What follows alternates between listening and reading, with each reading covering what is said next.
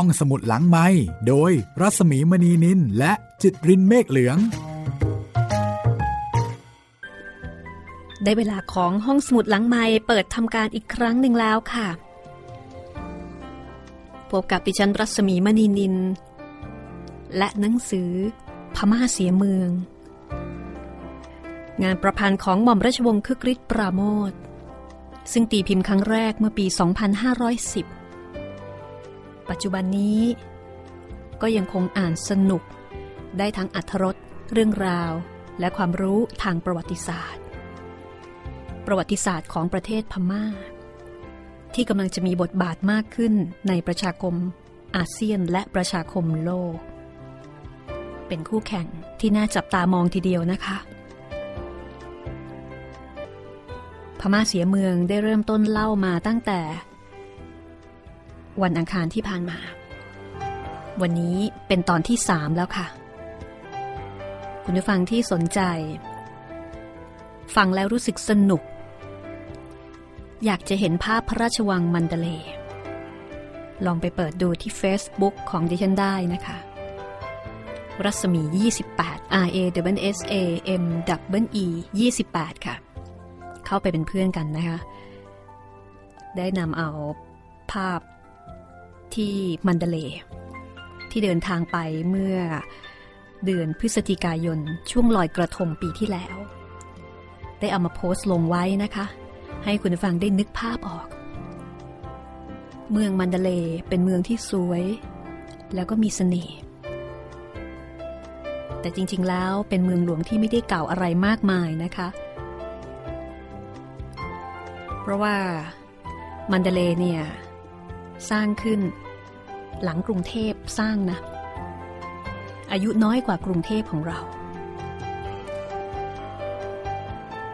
ดังนั้นเพื่อสร้างอัธรสในการฟัง ก็อาจจะลองหาความรู้เพิ่มเติมเกี่ยวกับประวัติศาสตร์พม่าความเป็นพม่า ก็น่าสนุกดีนะคะ เข้าไปที่ Facebook ของดิฉันก็จะเป็นอีกหนทางหนึ่งนะคะ ถ้าเกิดว่าขี้เกียจค้นทางอินเทอร์เน็ต แต่คิดว่าค้นไม่ยากค่ะ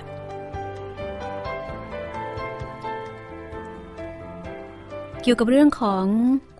บุคลิกของคนพม่าที่ดิฉันเคยบอกว่า แต่ก่อนนี้เราไม่ค่อยรู้จัก คือไม่ค่อยรู้จักไม่ค่อยได้พูดคุยจริง ๆ จังๆ ก็จะคิดด้วยอคติเนาะตามภาษาคนไทย ที่ไม่ค่อยชอบคนพม่าเท่าไหร่อันเนื่องมาจากการเสียกรุงศรีอยุธยา แต่ว่าพอได้ไปเจอไปเจอ รู้สึกได้เลยนะคะว่าคนพม่าน่ารัก และทำให้คนที่เดินทางไปพม่าเนี่ยอยากจะไปอีก เพราะว่าผู้คนเขาน่ารักอัธยาศัยดี เคยไปเจอคุณลุงอยู่คนหนึ่ง ที่สะพานอูเบียง ซึ่งเป็นสะพานไม้ที่มีชื่อเสียงของเมืองมันเดเล ใครไปใครมาก็จะต้องไปเยี่ยมชมสะพานอูเบียง ที่นั่นมีทะเลสาบ ดิฉันไปคืนวันพระจันทร์เต็มดวง วันลอยกระทง 15ค่ำเดือน 12 คุณลุงคนนี้แกเป็นเจ้าของเรือ แกก็มองหาลูกค้าที่จะว่าจ้าง ในการล่องเรือในทะเลสาบดิฉันเองเนี่ยอยากจะล่องเรือท่ามกลางแสงจันทร์แต่ติดอยู่ที่ว่า เพื่อนที่เดินทางไปด้วย ไม่ค่อยประสงค์เช่นนั้นนัก ตอนแรก ๆ ก็คุยกับคุณลุง ว่าเดี๋ยวขอรอเพื่อนก่อน ขอรอถามก่อน ว่าจะจ้างไหม ลุงก็มานั่งคุยด้วย ถามถ่ายว่ามาจากไหนยังไง และแกก็เล่าให้ฟังเกี่ยวกับครอบครัวของแก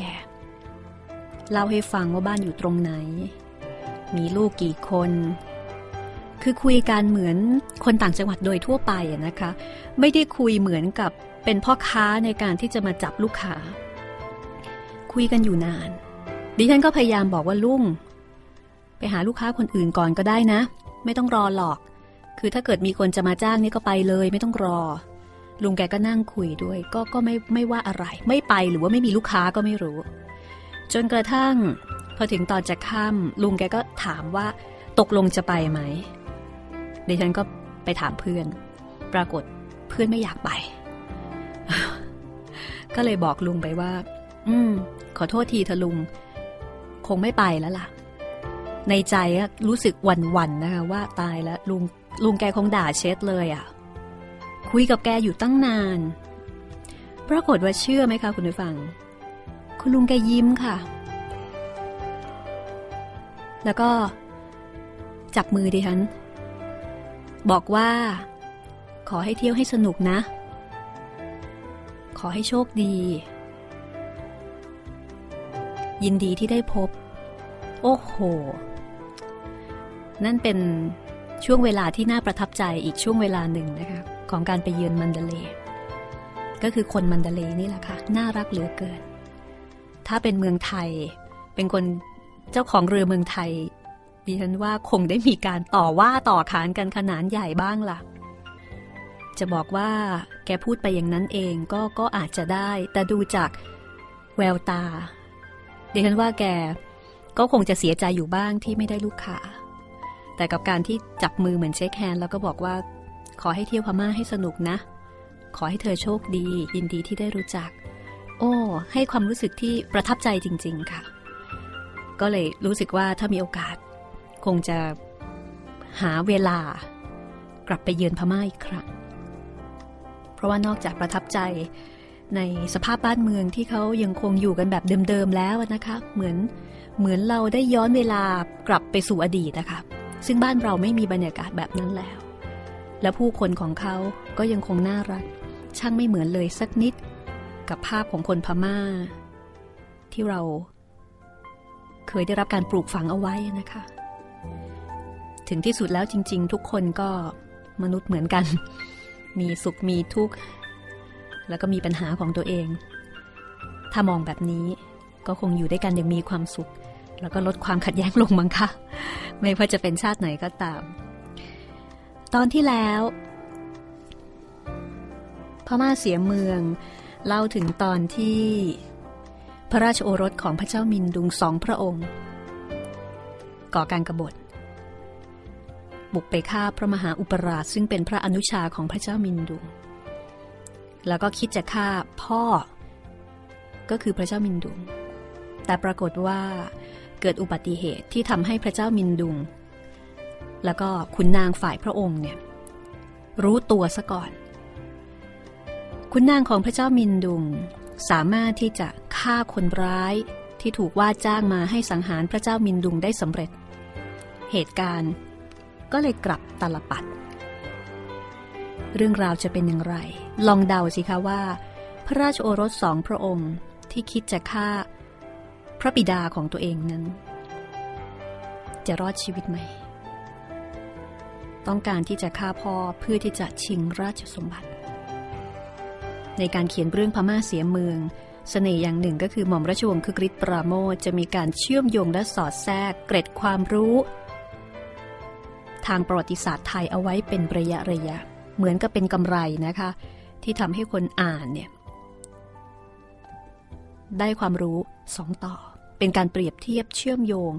ทั้งในเชิงเวลา แล้วก็เชิงประเด็นด้วย เอาละค่ะ ลองมาฟังกันต่อนะคะว่าที่สุดแล้ว พระราชโอรสสองพระองค์ของพระเจ้ามินดุง ที่ไม่ประสบความสำเร็จในการก่อกรบฏจะมีชะตากรรมอย่างไร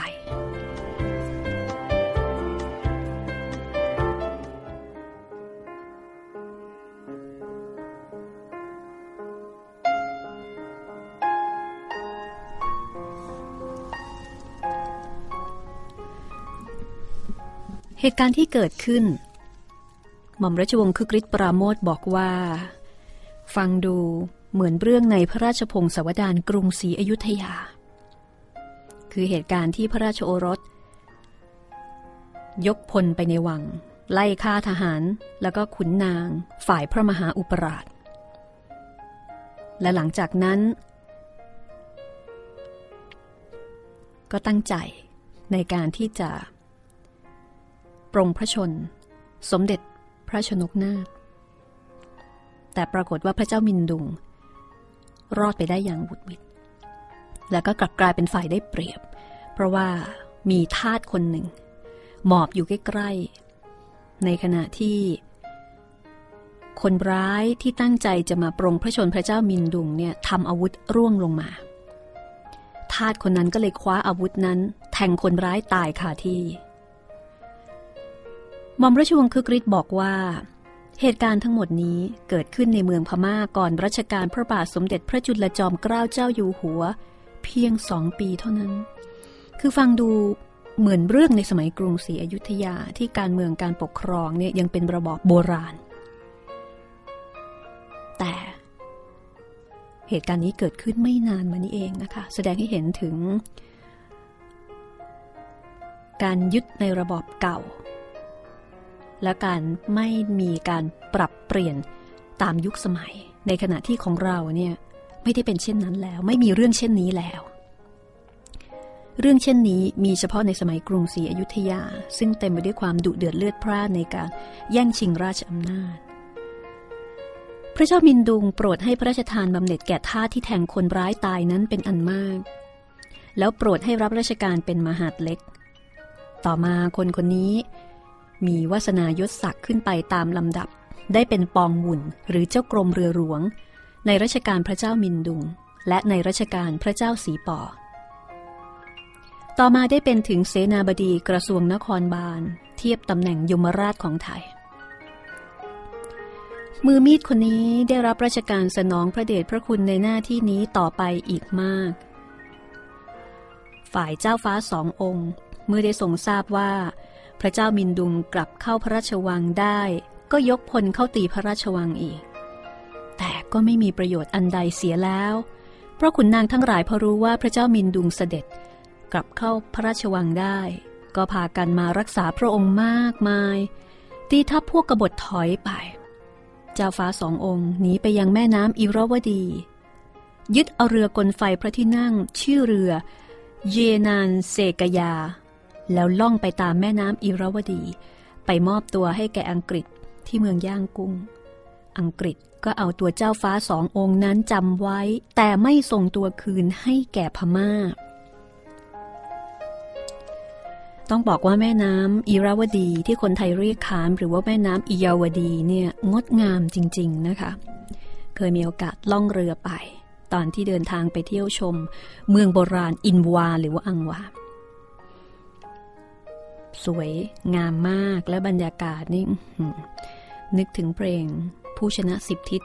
กับคำว่าลุ่มฟ้าอะไรนะ ฟ้าลุ่มอีลาวดีขึ้นมาทันทีนะคะ ทั้งๆทที่ตอนไปนี่เป็นตอนกลางวัน สวยจริง ๆ ค่ะ กลับเข้าเรื่องนะคะ พระมหาอุปราชนั้น มีพระราชโอรสอยู่องค์หนึ่ง ชื่อเจ้าปะแดง ทีนี้เมื่อพระบิดาถูกพระราชโอรสของพระเจ้ามินดุงปรงพระชน เจ้าปะแดงก็หนีจากเมืองมันเดเล ขึ้นไปที่เมืองชเวโบ อันเป็นเมืองประสูติของพระเจ้าอลองพระ หรือว่าพระเจ้ามางลองปฐมกษัตริย์ และณที่นั้น เจ้าปะแตงก็ตั้งซ่องสุมผู้คนคิดจะชิงราชสมบัติ แล้วก็มี ผู้จงรักภักดีต่อพระมหาอุปราชเนี่ยเข้าไปถวายตัวเป็นจำนวนมาก พระเจ้ามินดุงพอทรงทราบเรื่อง ก็ส่งขุนนางไปเจรจาเกลี้ยกล่อม แต่เจ้าประแดงก็ไม่ได้ส่งฟังกลับยกทัพจะมาตีเอากรุงมันเดเลให้ได้ ก็คงจะด้วยความแค้น แล้วก็ไม่ไว้ใจ ฝ่ายพระเจ้ามินดุงก็ทรงพระเมตตาแล้วก็เห็นพระทัยพระเจ้าประแดงผู้เป็นพระราชนัดดาอยู่มาก ว่าเมื่อเสียพระมหาอุปราช ผู้เป็นพระอนุชาไป และเสียพระราชโอรสซึ่งคิดกบฏไปอีกสอง รวมทั้งขุนนางเจ้านายพระประยุรญาติอีกหลายองค์ ก็ถือว่าเป็นการสูญเสียครั้งยิ่งใหญ่ทำให้พระราชหฤทัยสุดโทมอยู่แล้ว พอรู้ข่าวว่าเจ้าประแดงยกทัพจะมาตีเอากรุงมันเดเล พระเจ้ามินดุงก็ไม่ได้ทรงคิดจะรบสู้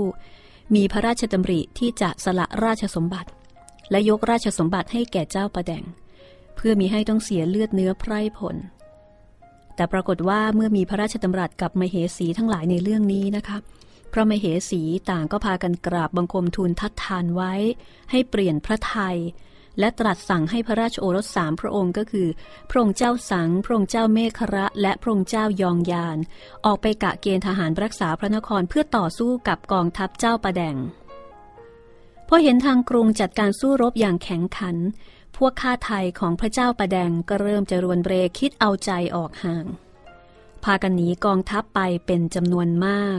จนในที่สุดกองทัพของเจ้าประแดงก็ละลายหายไป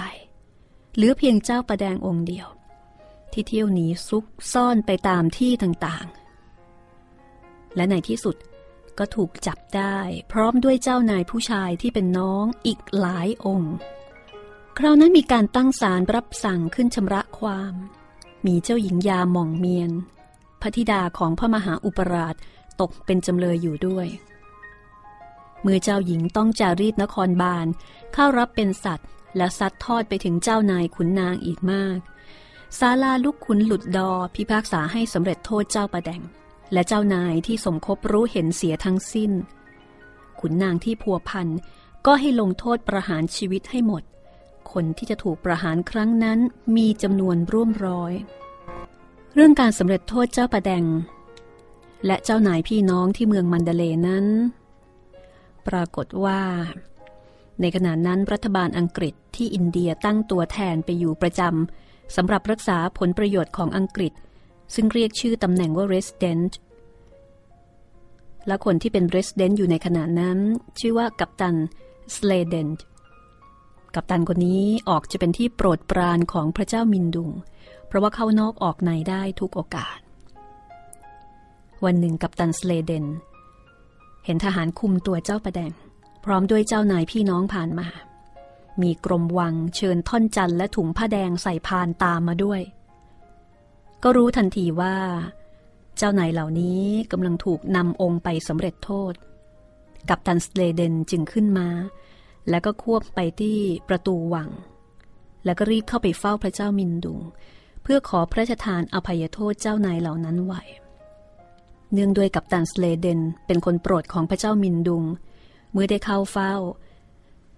ขอพระราชทานอภัยโทษ เจ้าประแดงและเจ้านายอื่นๆ พระเจ้ามินดุงนั้นทรงพระเมตตาเจ้าประแดงอยู่แล้วพอฝรั่งเข้ามาขอพระราชทานอภัยโทษก็โปรดพระราชทานให้ มีรับสั่งให้มหาดเล็กทำหมายประกาศพระราชทานอภัยโทษแก่เจ้าประแดงและเจ้านายอื่นๆ มอบให้แก่กัปตันสเลเดน กัปตันก็รีบ ถือหมายออกจากที่เข้าเฝ้าแล้วก็ลนลานขึ้นมาควบตรงไปอย่างตะแลงแก่ง การสำเร็จโทษนั้นกำหนดไว้ว่าจะเริ่มตอนพรบค่ำเมื่อกัปตันสเลเดนออกมาจากที่เข้าเฝ้านั้นก็เป็นเวลาบ่ายมากแล้ว กัปตันสเลเดนควบม้ามาถึงที่สำเร็จโทษ ยังไม่พบ เจ้าหน้าที่ในการสำเร็จโทษ ขณะนั้นเตรียมการทุกอย่างไว้พร้อมแล้ว เหลือแต่การลงท่อนจันทร์ขณะนั้นได้ยินเสียงฝีเท้าม้าควบมาอย่างเร็ว มองไปแลเห็นคนขี่ม้ามาแต่ไกล มือโบกกระดาษอะไรก็ไม่รู้ เจ้าหน้าที่ก็ตกใจ คิดว่ามีพระกระแสรับสั่งออกมาให้เร่งสำเร็จโทษ จึงลงท่อนจันทันที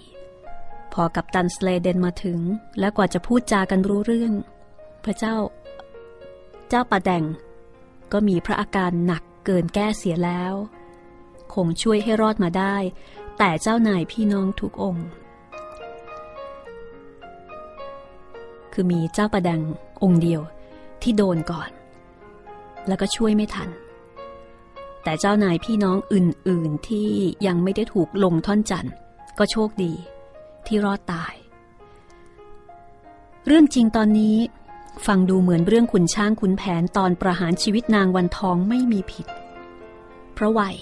ได้รับพระราชทานอภัยโทษให้แม่ แล้วก็ควบม้าออกไปยังตะแลงแก่ง เพชฌฆาตเกิดเข้าใจผิด นึกว่ามาเร่งให้ลงดาบอย่างไรก็อย่างนั้น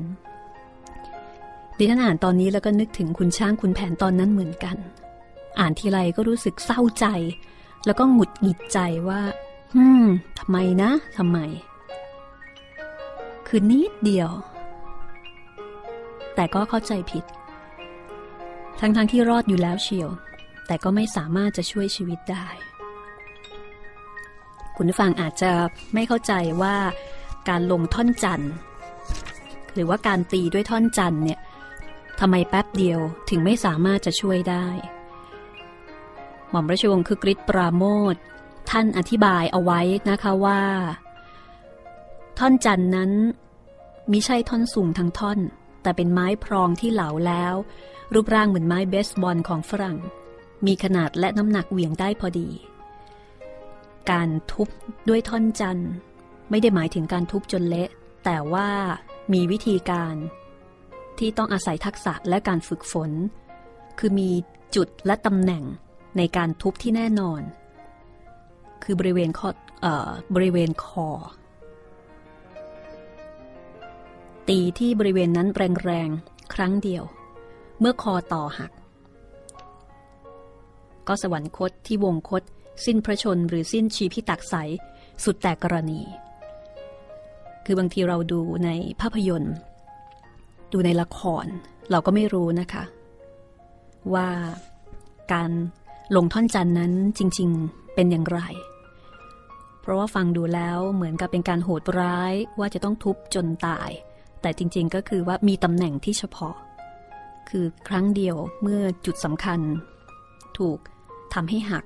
ก็เท่ากับว่าร่างกายไม่สามารถทำงานต่อไปได้ ก็ จากไป เพราะฉะนั้นด้วยเหตุนี้ล่ะค่ะ จึงไม่สามารถที่จะช่วยเจ้าปัดเจ้าประแดงได้ หลังจากที่ราชมันหรือว่า เพชฌฆาตเนี่ยลงท่อนจันเจ้าประแดงเป็นพระองค์แรก คือลงทีเดียวก็ช่วยไม่ได้แล้ว ทีนี้หลังจากสำเร็จโทษเจ้าประแดงแล้วเนี่ย พระเจ้ามินดุง ก็ดูเหมือนจะใส่พระราชหฤทัยในการพระราชกุศลยิ่งขึ้น โปรดให้นิมนต์พระภิกษุสงฆ์ทั่วราชอาณาจักร มาประชุมทำสังคยนาพระไตรปิฎกที่กรุงมันเดเล และบำเพ็ญพระราชกุศลต่างๆ เป็นมหากรรมเเช่น ทรงเลี้ยงพระวันละ 2,400 รูปเป็นประจำทุกเช้าเพนจนเสร็จการสังคยนา แล้วยังมีการถวายจตุปัจจัยไทยธรรมแก่พระสงฆ์ที่มาประชุมครั้งนั้นอีกเป็นอันมาก นอกจากพระราชกุศลแล้ว พระเจ้ามินดุงก็หันมาใส่พระราชหฤทัยกับการค้าขายส่วนพระองค์ มากกว่าราชการงานเมือง มิได้ทงมิได้ทรงทำสิ่งใดไว้เพื่อที่จะให้บ้านเมืองสงบสุขต่อไป เมื่อสิ้นรัชกาลของพระองค์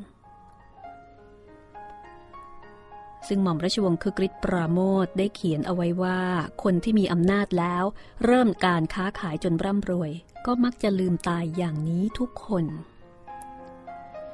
สิ่งสำคัญก็คือพระเจ้ามินดุงมิได้ทรงตั้งเจ้านายพระองค์ใดให้เป็นรัชทายาท ทรงตั้งไว้แต่พระราชธิดาองค์หนึ่งในตำแหน่งตะบินแดง ซึ่งเป็นตำแหน่งของอัครมเหสีในรัชกาลต่อไป ดังที่ได้กล่าวถึงมาแล้ว พระราชธิดาองค์นี้ทรงพระนามว่าเจ้าฟ้าสลินสุพยาซึ่งฝรั่งเรียกว่าเซรีนาโซเฟีย เป็นพระราชธิดาในพระมเหสี องค์หนึ่งทรงพระนามว่าพระนางลิมบิน แต่พระราชโอรสองค์ใด จะได้อภิเษกกับพระราชธิดาองค์นี้ แล้วได้สวยราชต่อไปไม่มีผู้ใดทราบ ขณะนั้นพระราชโอรสพระเจ้ามินดุงได้เจริญเติบโตเป็นผู้ใหญ่ หลายองค์ บางทีพระเจ้ามินดุงอาจทรงคิดไปว่า หากทรงสถาปนา พระราชโอรสองค์ใดองค์หนึ่งขึ้นไว้ ในตำแหน่งรัชทายาทก็อาจเกิดการแก่งแย่งอิจฉาริษยากันขึ้นมาได้ แต่การที่ไม่ทรงกำหนดไว้แน่นอนนั้น ก็ย่อมจะนำมาซึ่งความจราจนเมื่อสิ้นแผ่นดินโดยไม่มีปัญหา จะมีปัญหา หรือจะไม่มีปัญหาในเรื่องขององค์รัชทายาทติดตามได้กับพม่าเสียเมืองช่วงหน้าค่ะ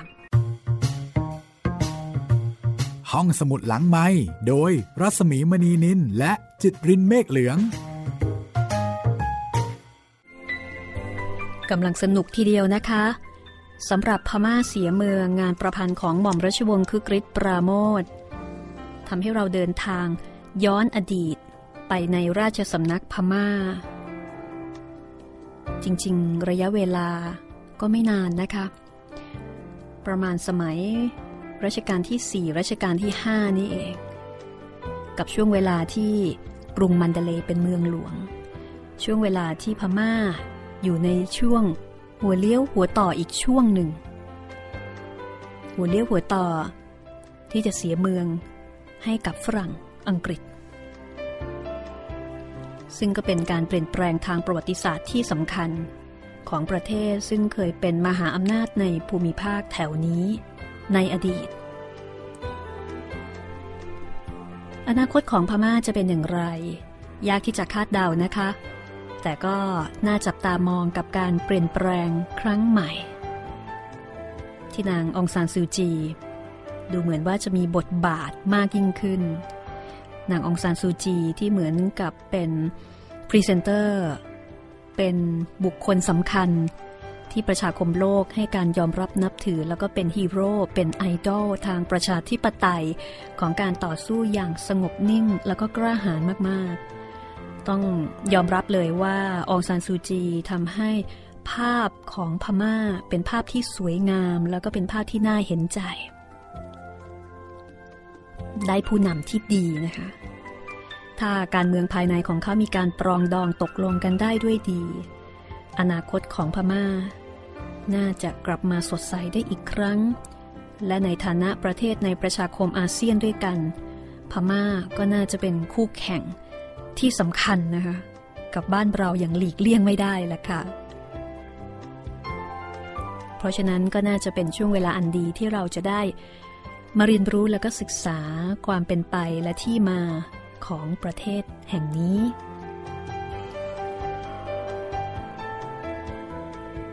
พม่าเสียเมืองตอนที่สามค่ะ ถ้าฟังแล้วชอบก็อย่าลืมบอกต่อนะคะ เรื่องนี้ฟังกันได้ทั้งเด็ก ทั้งผู้ใหญ่ แต่ก็คงจะต้องเป็นเด็กโตสักหน่อยนะคะ ยิ่งถ้าเกิดว่าเป็นเด็กที่กำลังเรียนประวัติศาสตร์ จะดีค่ะ จะได้เป็นตัวช่วยจุดประกายให้เด็กๆสนใจในประวัติศาสตร์ และก็สนุกในการที่จะได้ศึกษาค้นคว้า มาติดตามกันต่อเลยนะคะว่า เมื่อพระเจ้ามินดุงไม่ได้แต่งตั้งรัชทายาทเอาไว้อย่างแน่ชัด จะเกิดอะไรขึ้น จะไม่มีปัญหา หรือจะมีปัญหาที่มากกว่า ติดตามได้เลยนะคะ จากพม่าเสียเมือง งานเขียนของหม่อมราชวงศ์คึกฤทธิ์ปราโมทช่วงที่สองตอนที่สามค่ะ ปัญหาเรื่องการแย่งราชสมบัติกันนี้ เป็นปัญหาทางการเมืองของกรุงศรีอยุธยาในระยะท้ายๆนี่เป็นความคิดเห็น ของหม่อมราชวงศ์คึกฤทธิ์ปราโมทผู้ประพันธ์นะคะ ซึ่งก็น่าสนใจค่ะ ท่านบอกว่าการแก่งแย่งกันนั้นทำให้ต้องรบราฆ่าฟันกัน ผู้ที่มีความรู้ความชำนาญในการปกครองและป้องกันประเทศ ต้องล้มตายกันไปครั้งละมากๆ จนกรุงศรีอยุธยาสิ้นคนดี ต้องเสียกรุงไปในที่สุด ปัญหาเช่นนี้กรุงรัตนโกสินทร์ได้หาทางป้องกันไว้ โดยนำเอาหลัก อเนกชนนิกรสโมสรสมมุติ มาใช้ในการตั้งพระเจ้าแผ่นดิน กล่าวคือให้มีการประชุมเจ้านายขุนนางและพระสงฆ์ราชาคณะเลือกตั้งเจ้านายพระองค์ใดพระองค์หนึ่งที่เหมาะสมที่สุดขึ้นสวยราชเป็นพระเจ้าแผ่นดินปกครองประเทศต่อไป การเลือกตั้งนี้ไม่จำต้องคำนึงถึงลำดับการสืบราชสันตติวงศ์แต่คำนึงถึงความสามารถและความเหมาะสมเป็นเกณฑ์ จะเห็นได้จากตัวอย่างเมื่อสิ้นแผ่นดินพระบาทสมเด็จพระพุทธเลิศล่านภาลัยที่ประชุมได้เลือกกรมหลวงเจษดาบดิน ซึ่งเป็นแต่เพียงพระองค์เจ้าลูกเป็นออขออภัยเป็นเพียงพระองค์เจ้าลูกเธอทรงกรม ขึ้นเสวยสิราชสมบัติเป็นพระบาทสมเด็จพระนั่งเกล้าเจ้าอยู่หัว มิได้เลือกเจ้าฟ้ามงกุฎสมมุติวงศ์ซึ่งเป็นพระราชโอรสองค์ใหญ่ในพระอัครมเหสี คือกรมสมเด็จพระศรีสุริเยนทรขึ้นเสวยราชแต่ในขณะนั้น ประวัติศาสตร์ของเมืองไทย เต็มไปด้วยหลักฐานแห่งอธิปไตยของปวงชน แม้แต่พระเจ้าแผ่นดินซึ่งเป็นสมบูรณาญาสิทธิราช ก็ทรงดำรงตำแหน่งได้ด้วย อเนกชนนิกรสโมสรสมมุติ ชนทั้งหลายมาประชุมเลือกตั้งขึ้น น่าอัศจรรย์ใจ ที่อธิปไตยของปวงชนนั้นมาถูกลิดรอน ถูกระงับไปในยุคระบอบประชาธิปไตยที่มีรัฐธรรมนูญบ้างไม่มีบ้างนี้เอง และข้อความสุดท้ายในบทนี้ เป็นข้อความที่หม่อมราชวงศ์คึกฤทธิ์ปราโมททิ้งท้ายเอาไว้ว่า จะสรุปได้หรือไม่ว่า ยุคประชาธิปไตยของเมืองไทยนี้ เป็นยุคที่พระเจ้าแผ่นดินและราษฎรไม่มีอำนาจ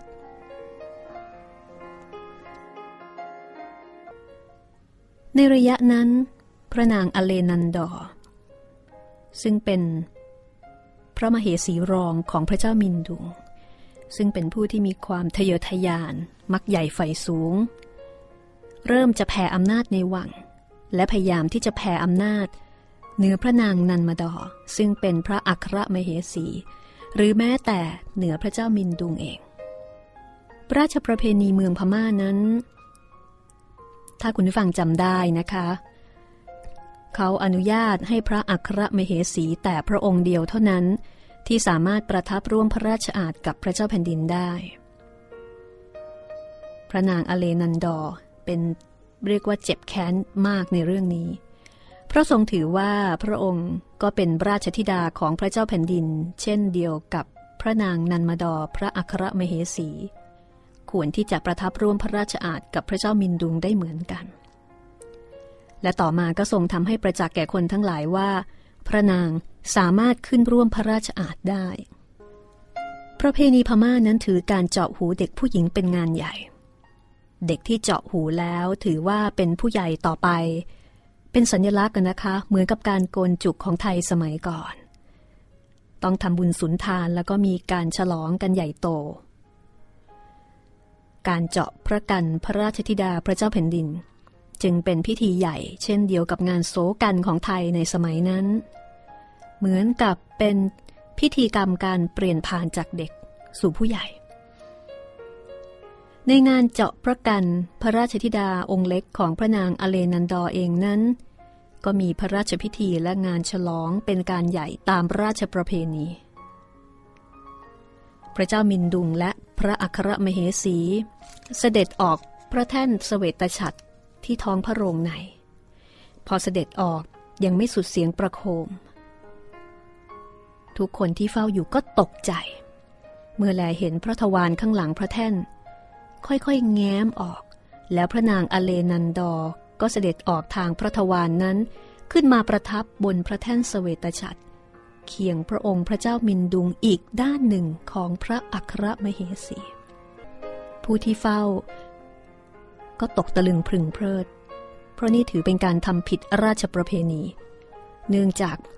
เสวตฉัตรนั้น มีเพียงพระเจ้าแผ่นดินและพระอัครมเหสีเท่านั้นที่จะประทับได้ ผู้คนก็ได้แต่คอยเฝ้าดู ว่าพระเจ้ามินดุงจะทรงทำอย่างไรต่อไป เพราะการกระทำแบบนี้ถือว่าผิดอย่างร้ายแรง อาจเป็นโทษหนักถึงชีวิตก็ย่อมได้ ไม่มีใครเคยนึกว่า พระนางจะกล้าทำถึงเพียงนั้น พระนางนันมาดอพระอัครมเหสี พระพักบึ้ง มีพระอาการมึนตึงขึ้นมาทันที แสดงว่าไม่พอพระทัยมาก แต่พระเจ้ามินดุงหาได้มีรับสั่งอย่างไรไม่ คงประทับพระราชอาณต่อไปตามปกติ พิธีเจาะพระกันก็เริ่มดำเนินไปตามระเบียบ พระอัครมเหสีเสด็จขึ้นก่อนเสร็จพิธี และเสด็จกลับพระตำหนักเลยทีเดียว แต่พระเจ้ามินดุงยังคงประทับต่อไปจนเสร็จพิธีบนพระแท่นสเสวตฉัตรจึงมีแต่พระเจ้ามินดุง และพระนางอเลนันดอ ก็เป็นธรรมดานะคะ ว่าคนที่ใฝ่หาอำนาจ ก็มักจะเป็นเช่นนี้ ในขณะที่คนซึ่งถูกแย่งซีนหรือว่าถูกแย่งอำนาจ ส่วนใหญ่แล้ว ถ้าเกิดว่า ไม่ใช่คนที่เอาเรื่องเอาราว ก็มักจะเป็นฝ่ายเฟดไปเอง ประมาณว่าอยากได้ก็เอาไป พระนางนันมาดอ ก็เป็นอย่างนั้นนะคะ เมื่อเสร็จพิธีก็ไป ในขณะที่พระนางอเลนันดอไม่ไป ไม่สน ยังคงนั่งอยู่ต่อไป ชิงซีน เหตุการณ์แบบนี้พบได้ทั่วไปนะคะ ตั้งแต่นั้นมา คนทั้งปวงก็รู้ ว่าพระนางอเลนันดอมีอำนาจมากที่สุดในวัง มีอำนาจเหนือพระอัครมเหสี และที่สำคัญ เหนือพระเจ้ามินดุงด้วยซ้ำพระทรงกระทำการอาจเอื้อมต่อหน้าคนได้ โดยไม่มีโทษ หลังจากนั้นผู้คนก็ยำเกรงพระนางอเลนันดอ ตั้งแต่นั้นเป็นต้นมา เหตุการณ์ผ่านไปประมาณหนึ่งปี พระนางนันมาดอพระอัครมเหสี สวรรคต พระเจ้ามินดุงทรงเศร้าโศกเสียพระไทยยิ่งนัก ถึงกับทรงผ้ารัดพระองค์ขาว เป็นการไว้ทุกข์ให้แก่พระอัครมเหสีไปจนตลอดรัชกาล แล้วก็โปรดให้บรรจุพระบรมศพ ไว้ในสถูปใหญ่ที่สร้างขึ้น มิได้ถวายพระเพลิง แล้วให้ปลูกพระที่นั่งขึ้นอีกพระองค์หนึ่ง ใกล้พระสถูป ซึ่งเป็นที่บรรจุพระบรมศพนั้น เพื่อที่จะไปประทับอยู่ใกล้พระอัครมเหสีเป็นครั้งคราว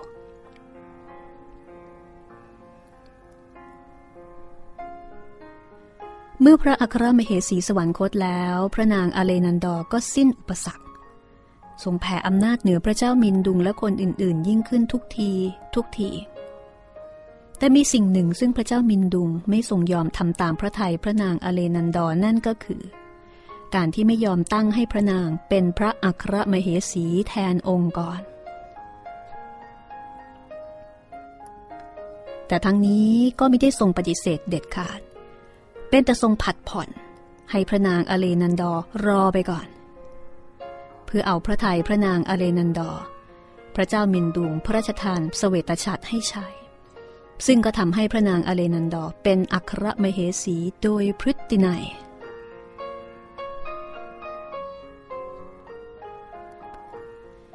ต่อมาได้ช้างเผือกใหม่จากเมืองถวาย พระเจ้ามินดุงก็พระราชทานช้างเผือกเชือกนั้น ให้แก่พระนางอเลนันดอร์ทำให้พระนางได้เฉลิมพระนามใหม่ว่า สินพยุมชิน แปลเป็นไทยว่านางพระยาช้างเผือก และผู้คนก็เรียกพระนางอเลนันดอร์ด้วยพระนามนี้ สืบต่อกันมา พระนางอเลนันดอร์นั้นหามีพระราชโอรสไม่ มีแต่พระราชธิดา พระราชธิดาองค์ที่โปรดมากนั้น ก็คือเจ้าฟ้าสุพยลัตน์ ผู้มีพระรูปโฉมงดงาม และมีพระนิสัยมักใหญ่ไฟสูงเหมือนพระราชชนนี พระราชธิดาองค์ใหญ่นั้น มีพระนามว่าเจ้าฟ้า สุภยคยี ซึ่งมีพระนิสัยเงียบๆจึงไม่เป็นที่โปรดปรานนัก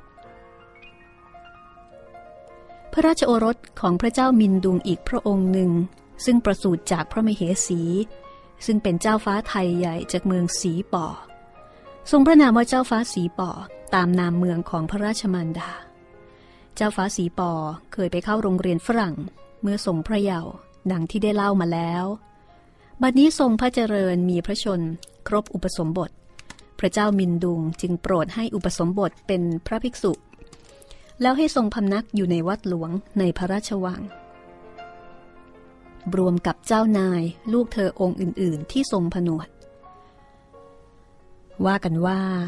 เจ้าฟ้าสีป่อนั้นทรงฉลาดเฉลียวศึกษาพระปริยัติได้คล่องแคล่ว เมื่อถึงคราวสอบบาลี ก็ส่งเข้าสอบในสนามหลวงและสอบได้เป็นอย่างดี เป็นที่พอพระราชหฤทัยสมเด็จพระราชบิดายิ่งนักฝ่ายเจ้าฟ้าสุพยลัตน์นั้นก็ส่งพระเจริญแรกรุ่นขึ้นมา ได้โดยเสด็จพระราชบิดาและพระราชชนนี ออกไปบำเพ็ญพระราชกุศลอยู่เนืองนิด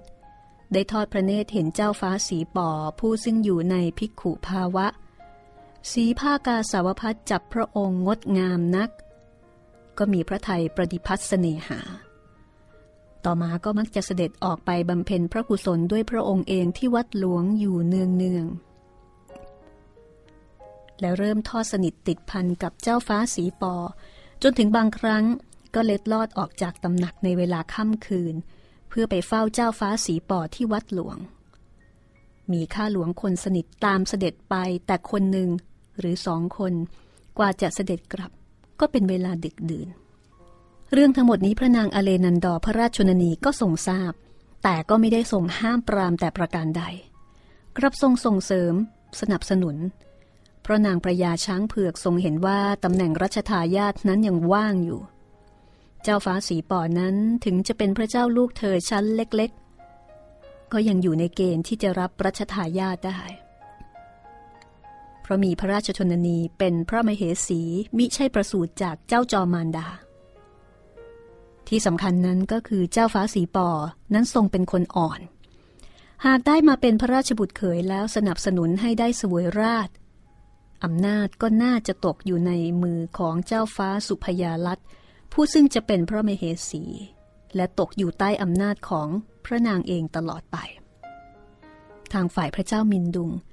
ก็โปรดปรานเจ้าฟ้าสีปออยู่แล้วว่า ทรงผนวดและสามารถสอบพระปริยัติได้ หากพระนางอเลนันดอเพชรทูลให้ดี ก็อาจโปรดให้ตั้งเจ้าฟ้าสีปอเป็นรัชทายาทโดยข้ามเจ้านายอื่น ๆ ที่มีอาวุโสกว่าไปเสียได้ เมื่อทรงวางแผนไว้เช่นนี้แล้ว พระนางอเลนันดอร์ก็เริ่มทอดพระเนตรดูพระมเหสีและพระราชธิดาของพระเจ้ามินดุงทุกพระองค์ ว่าพระองค์ใดจะเป็นอุปสรรคหรือเป็นศัตรู องค์ใดจะไม่กีดขวาง แล้วทรงกำหนดไว้ในพระทัยว่า เมื่อถึงคราวจะจัดการกับเจ้านายที่เห็นว่าเป็นอุปสรรค หรือเป็นศัตรูนั้น อย่างไร ทางที่จะขึ้นไปสู่ราชบัลลังก์ในพม่าสมัยนั้น จึงเป็นทางที่ฉโลมด้วยเลือด พระนามเจ้าฟ้าสุพยาลัตหรือว่าพระนางสุพยาลัต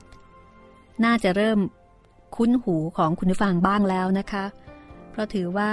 เป็นบุคคลสำคัญในประวัติศาสตร์ของพมา่า ในช่วงหัวเลี้ยวหัวต่ออย่างมากนะคะ พระนางสุพยาลัตเป็นคนสวยมาก เป็นคน ที่เก่งมากด้วยนะคะ แล้วก็เป็นตัวละครสำคัญ ของพม่าเสียเมือง คุณฟังสามารถที่จะไปศึกษาค้นคว้าต่อได้นะคะ จากประวัติศาสตร์พม่า ซึ่งเดี๋ยวนี้การเข้าถึงข้อมูลทำได้ไม่ยากหนังสือหนังหาเกี่ยวกับประวัติศาสตร์พม่า รวมไปถึงข้อมูลในอินเทอร์เน็ตเยอะแยะมากมายค่ะ จริงๆ แล้วประวัติศาสตร์เป็นเรื่องที่มีชีวิตชีวา ไม่ใช่เรื่องน่าเบื่อแต่อย่างใด เพราะว่าประวัติศาสตร์เป็นเรื่องของมนุษย์ มนุษย์ที่มีรัก โลภโกรธหลง เหมือนกันทุกแห่งทุกคนทุกที่ ทุกเวลา ต่างกันแต่ว่า รายละเอียดของวิธีการนั้น จะเป็นอย่างไร ซึ่งอันนี้บางทีก็ขึ้นอยู่กับยุคสมัย บางครั้งอาจจะโหดแบบออกนอกหน้า บางครั้งก็อาจจะเนียนจนแทบมองไม่เห็นความโหด อำนาจ หอมหวานเสมอนะคะสำหรับคนที่ต้องการ แต่เมื่อได้มาแล้วจะยังหอมหวานอยู่อยู่หรือไม่ ก็คงขึ้นอยู่กับการใช้ของแต่ละคนมั้งคะว่าจะมีวิธีการจัดการบริหารอำนาจ ได้อย่างเหมาะสมสอดคล้อง และเป็นธรรมหรือเปล่า เพราะหาไม่แล้วอำนาจนั้นก็จะย้อนกลับมาทำร้าย คนที่เป็นเจ้าของหรือคนที่ใช้อำนาจนั้นเสียเอง เหตุการณ์เหล่านี้เกิดขึ้นมาแล้วนับครั้งไม่ถ้วนนะคะ พม่าเสียเมือง งานเขียนของหม่อมราชวงศ์คึกฤทธิ์ปราโมทงานเขียนที่หม่อมราชวงศ์คึกฤทธิ์บอกว่า หนังสือเล่มนี้เขียนขึ้นเพื่อให้ผู้อ่านได้ทราบข้อเท็จจริงเกี่ยวกับเมืองพมา่า ตอนเสียเมืองให้แก่ฝรั่ง พร้อมกับความเพลิดเพลินตามสมควร มีได้ตั้งใจให้เป็นตำรับตำราทางประวัติศาสตร์ แต่ก็ขอรับรองว่าข้อเท็จจริงและการเวลาต่างๆ ที่ได้กล่าวถึงในหนังสือเล่มนี้ ไม่ผิดจากความจริง จึงหวังว่าท่านผู้อ่านจะได้รับประโยชน์บ้างไม่มากก็น้อย ประโยชน์ทางความสนุกนั้นหวังว่าจะได้รับมาก ประโยชน์จากความรู้ทางข้อเท็จจริงนั้นจะน้อยบ้าง ก็ไม่เป็นไร คือกริชปราโมทห้องสมุดหลังใหม่นำมาเล่าให้คุณได้ฟัง เป็นตอนที่สามแล้ว ถ้าฟังแล้วชอบก็สามารถติดตามต่อไปได้นะคะ กับตอนต่อไปตอนที่สี่ตอนที่ห้าตอนที่หกตอนที่เจ็ดแปดเก้าสิบถามว่าจะมีกี่ตอนยังไม่รู้ค่ะ หนังสือเล่มนี้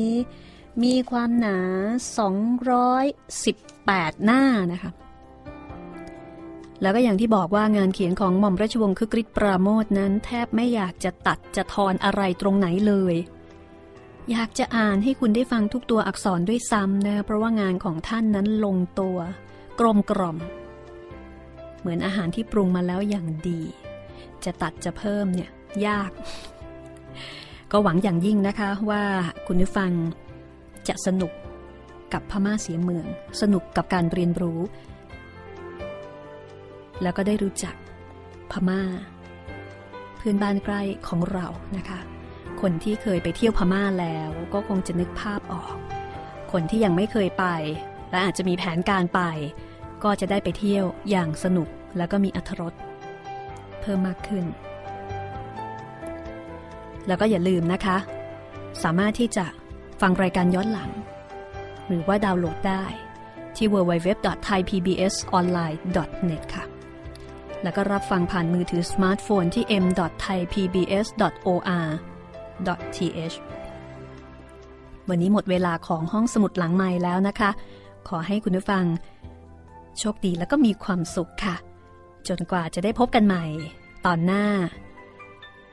ตอนที่ 4 ของพม่าเสียเมือง กับห้องสมุดหลังใหม่ สวัสดีค่ะ ห้องสมุดหลังใหม่ โดยรัสมีมณีนินและจิตรินเมฆเหลือง